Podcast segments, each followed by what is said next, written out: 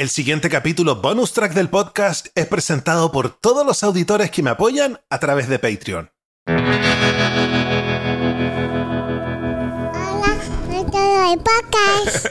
Hola a todos los del podcast, ¿cómo están brochachos? ¿Cómo están brochets? ¿Cómo están todos mis auditores que tienen déficit atencional y los familiares de la gente que tiene déficit atencional?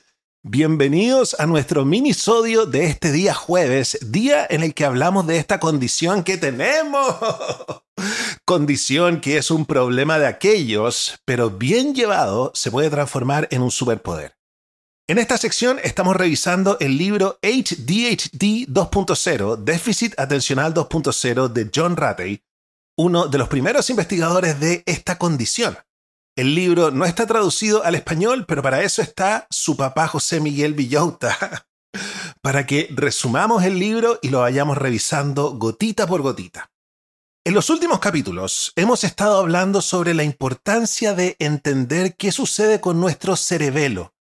Nuestro cerebelo ocupa el 10% de nuestro cerebro, pero tiene el 75% de todas las neuronas. Y en la gente que tiene déficit atencional, el cerebelo es ligeramente más pequeño. Y hemos hablado sobre cómo el cerebelo cumple un papel crucial no solo en el equilibrio, sino que también en la regulación de las emociones. Y una de las cosas que hemos adelantado es que si uno hace ejercicios de equilibrio, uno puede fortalecer el cerebelo y uno puede aminorar los efectos problemáticos del déficit atencional. Hoy día vamos a hablar de las terapias que se están desarrollando justamente respecto de este tema. Y nuestra sección del día de hoy dice así. En el mundo de hoy, mantener nuestro cerebro en forma es tan crucial como cuidar nuestro cuerpo. Encontrar maneras divertidas e innovadoras de mejorar nuestra salud cerebral puede marcar una gran diferencia, especialmente para aquellos que luchan con el déficit atencional o la dislexia. Imagina que tu cerebro es como un músculo que necesita ejercicio. Y tengo algunas ideas geniales para compartir contigo. Primero, hablemos sobre cómo el equilibrio y el aprendizaje están conectados. ¿Sabías que mejorar tu equilibrio podría fortalecer tu cerebro? Hay gente que ha estado explorando esta idea por años. Por ejemplo, un tipo llamado Frank Belgo creó algo llamado la tabla de equilibrio Belgo, en los años 60. Lo hizo pensando en ayudar a sus estudiantes a aprender mejor. Aunque no hizo pruebas científicas para probarlo formalmente, su invento captó la atención de muchos y sigue siendo popular. Luego está Robert Melillo, un quiropráctico que llevó la idea de Belgó un paso más allá.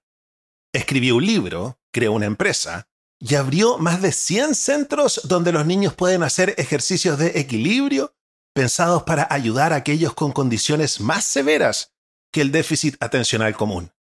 Aunque suene intenso, con tres visitas a la semana, muchos dicen que vale la pena por los resultados.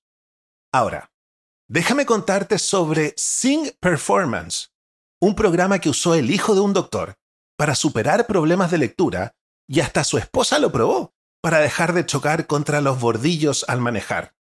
En Sing empiezas con una evaluación física y luego haces ejercicios específicos dos veces al día. Estos ejercicios, que pueden incluir desde girar hasta saltar, son súper variados y están diseñados para poner a prueba tu sistema vestibular, ese que te ayuda a mantener el equilibrio. Lo más interesante es que estos ejercicios, aunque pueden ser un desafío, realmente ayudan y lo mejor es que Sing está trabajando para probar su eficacia con estudios controlados, con miles de personas beneficiándose ya y hasta una garantía de devolución de dinero. Parece que hay algo especial en este método. Es normal ser escéptico sobre nuevos tratamientos. Hemos visto muchos que prometen mucho y no cumplen. Pero herramientas como Sing ofrecen una nueva esperanza, especialmente para aquellos buscando mejorar en áreas donde luchan más. A fin de cuentas, lo más importante es tener una mente abierta y probar nuevas estrategias que podrían eventualmente cambiar el juego para ti. Qué interesante lo que hemos leído el día de hoy. Nuevamente a hacer ejercicio, idealmente ejercicios de equilibrio, escalar, skate, karate.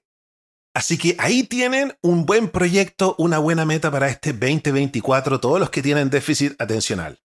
Yo me despido, espero que esto les haya servido y los dejo invitados a que nos encontremos mañana en nuestro capítulo ya más largo para el público en general.